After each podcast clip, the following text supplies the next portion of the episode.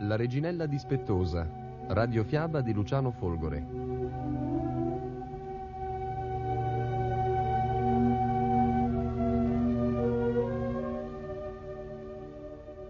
C'era una volta. Chi c'era? C'era una volta un tipo di monella che, pur essendo figlia di un sovrano, si comportava in modo assai villano e niente adatto ad una reginella. Passava infatti tutto il santo giorno a far dispetti a chi le stava attorno e si mostrava tanto fastidiosa che la chiamava ognun la dispettosa. La dispettosa? Sì, la dispettosa. Ma stai a sentire.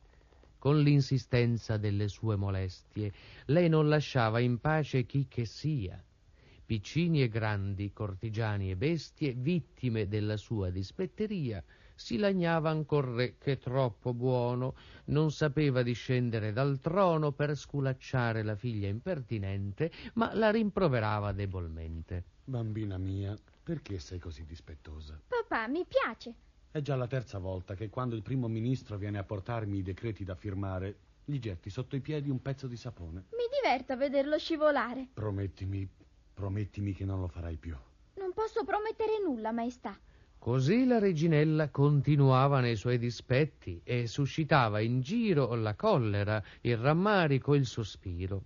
Tutta la gente la considerava come una peste e ognuno, nel vederla, non osando suonarle qualche sberla, scappava in fretta, trattenendo a stento i vituperi che bollivan dentro. Oh, era molto cattiva. Persino i cani del real canile stavano allerta, ossia di sentinella e all'apparire della reginella infilavan la porta del cortile per mettersi al sicuro in fondo al parco, mentre i micioni dalla coda d'arco miagolavan con aria non giuliva. Scappiamo via, la dispettosa arriva. Poveri mici. Il re fece venire da Golconda un professor di buona educazione, ma costui tenne appena una lezione per via che al cominciar della seconda la sempre dispettosa reginetta gli lanciò contro il naso una pecetta e il bravo professore tanto si offese che ritornò di corsa al suo paese. Davvero? E allora? Dalli e dalli, un bel dì, la monellaccia, girando la campagna a suo piacere, vide una vecchierella con la faccia china sopra una fonte e intenta a bere. Le si accostò pian piano e poi, bel bello, come fosse il cordon d'un campanello, la treccia le tirò tre volte più. Fu allora che la vecchia saltò su e, assai sdegnata per quel brutto gesto, mandò fuoco dagli occhi e disse questo. Oh, chi ti ha insegnato a mancare di rispetto alle persone anziane? Nessuno, l'ho imparato da me. Mm, alla cattiveria aggiungi anche l'impertinenza. Dovresti vergognarti. Ci mancherebbe altro. Sono la figlia del re io. Ah, tu saresti quella reginella dispettosa di cui tutti parlano. Precisamente. E me ne vado senza nemmeno salutarvi, vecchia scorbutica. Fermati! Fermarmi io? Mi fate ridere. Mm, ride bene, ti ride ultimo. Prova a muoverti. Oh, che mi succede? Sembro inchiodata a terra. Potrei lasciarti fissa lì come un sacco di piombo per tutta la vita. Ma ciò sarebbe poco. Poco? Poco di che? Adesso ti spiego. Io sono la strega metti giudizio, quella che castiga i ragazzini che non si comportano bene. Ho ricevute molte lagnanze sul tuo conto, ma non ci volevo credere. Però, quando ho constatato personalmente di che cosa sei capace, ho deciso di darti una punizione coi fiocchi. Non voglio, non voglio. Lasciatemi tornare dal babbo mio. Ah, ora ti raccomandi al babbo, eh? Prometto di essere una bambina buonissima. Non farò mai più dispetti. Troppo tardi. Il castigo è ormai necessario. Fra un minuto diventerai leggera quanto una piuma e il minimo soffio di vento ti sballotterà di qua e di là senza tregua. Ah, credevo peggio. In fondo mi piace d'essere scarrozzata. Ti piace? Mm, vedrai, vedrai. Tramontana, Libeccio, Scirocco! Ah, siete già pronti, eh? Bene, bene. Prendete questa discolaccia e mulinatela a vostro piacere per giorni, mesi, anni.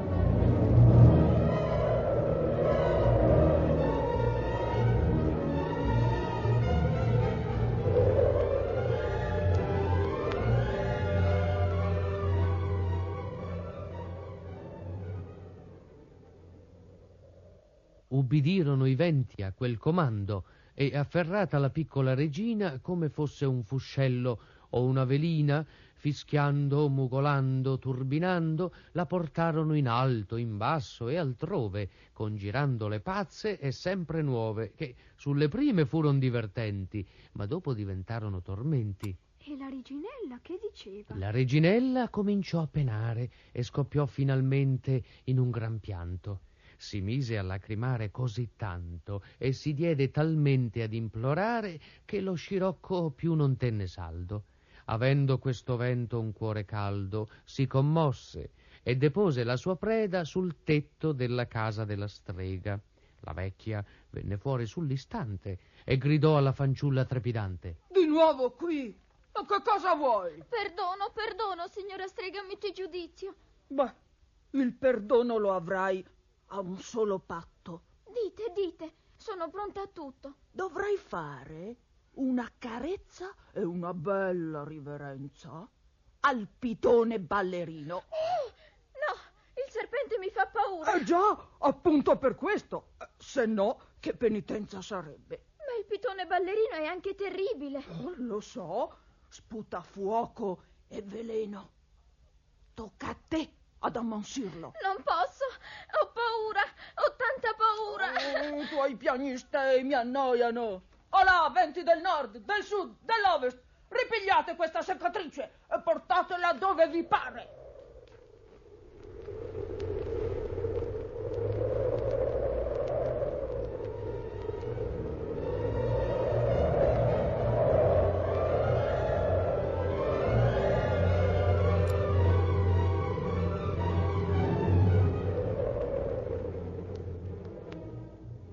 La piccola di nuovo sbalestrata come una foglia secca in qua e là era tanto avvilita e disperata che i venti stessi n'ebbero pietà e in modo veramente generoso le concesser mezz'ora di riposo.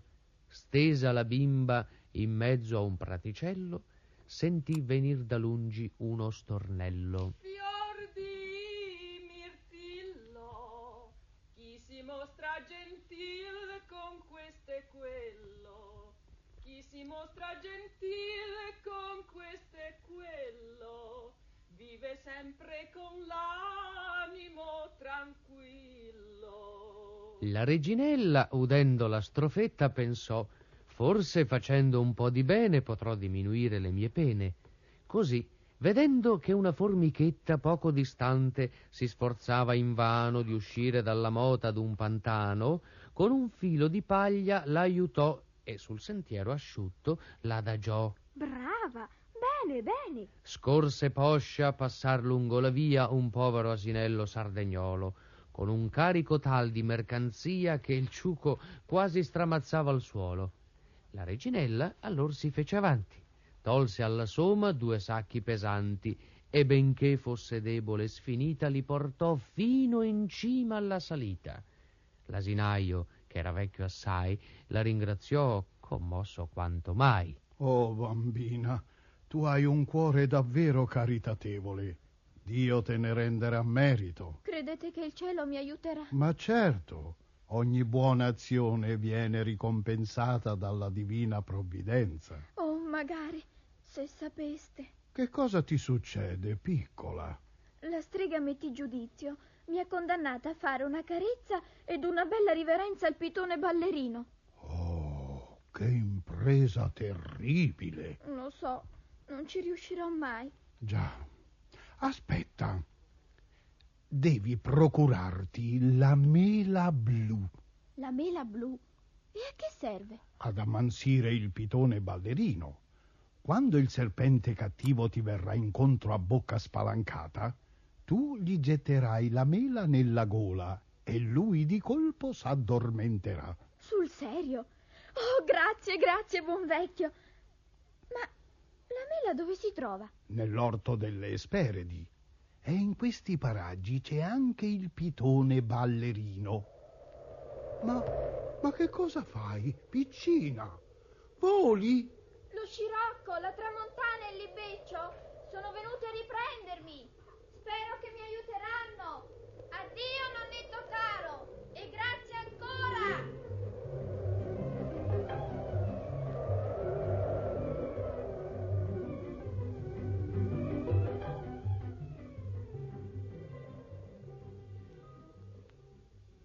Continua.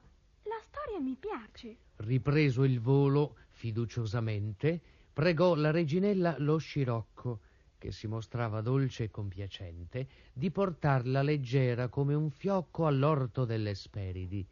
E il buon vento la prese in braccio e la menò laggiù dentro il pometo dove a cento a cento maturavan le belle mele blu. La bimba colse il frutto più turchino e coraggiosa ripigliò il cammino. E poi? Aveva fatto appena mezza lega quando un fischio sottil la mise allerta. Il piton ballerino della strega avanzava danzando a bocca aperta. Era lungo quel mostro a dire poco venti metri e sputava tanto fuoco che innanzi alla sua gola fiammeggiante scantonava persino l'elefante. Chissà che paura. Al vederlo la nostra reginella spaventata pensò di fare tela, però, vinta un pochin la tremarella, prese la mira e poi scagliò la mela dentro la bocca aperta del serpente che l'inghiottì di colpo.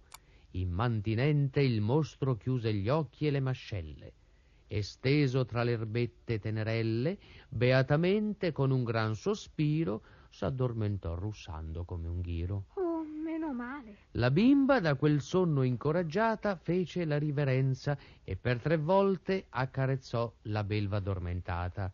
Dopodiché sentì le membra sciolte dal maleficio e piena di ardimento, marciando a lunghi passi controvento, giunse al palazzo regio, dove il re, che dal dolore era già fuor di sé, si strinse forte al cuore la figliuola e poi le disse con il pianto in gola Oh, credevo di non rivederti più, bambina mia.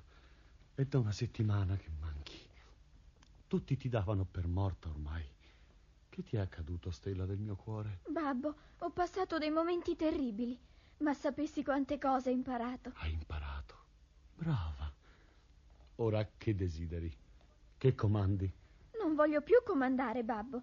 Desidero soltanto essere una reginella buona e obbediente, che ha smesso per sempre di fare dispetti ed è amica di tutti.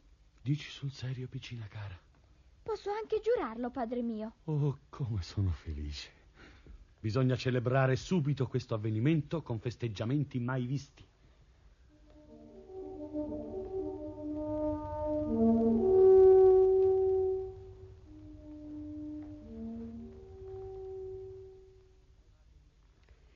Infatti il re ordinò feste e banchetti, a cui presero parte tutti quanti. Giovani e vecchi? Ricchi e mendicanti. Cani e gatti, galline e passeretti. Fra pranzi, giochi, luminari e canti ci furono trenta giorni di diletti, e tanto le persone che le bestie, al sicuro oramai dalle molestie, non chiamarono più la dispettosa, la figliola del re buona e gioiosa, ma la chiamarono, pieni d'allegrezza, La reginella tutta gentilezza.